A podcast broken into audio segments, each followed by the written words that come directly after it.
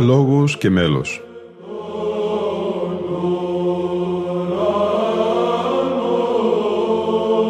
Προσεγγίσεις στη μυσταγωγία της ψαλτικής τέχνης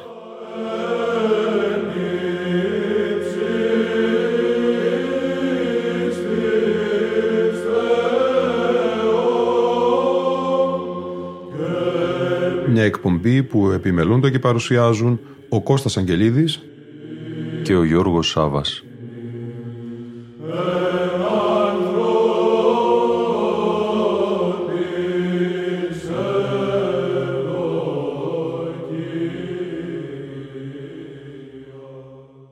Αγαπητοί φίλοι ακροατές και φίλες ακροάτριες, δεύτερη εκπομπή σημερινή συνέχεια του αφιερώματός μας στην εορτή της κοιμήσεως του Θεοτόκου. Θα βρεθούμε και σήμερα ευλαβικοί προσκυνητές στην Ιερά Μονή Ιβύρων να ζήσουμε την ατμόσφαιρα της πανηγυρικής αγρυπνίας του 1976.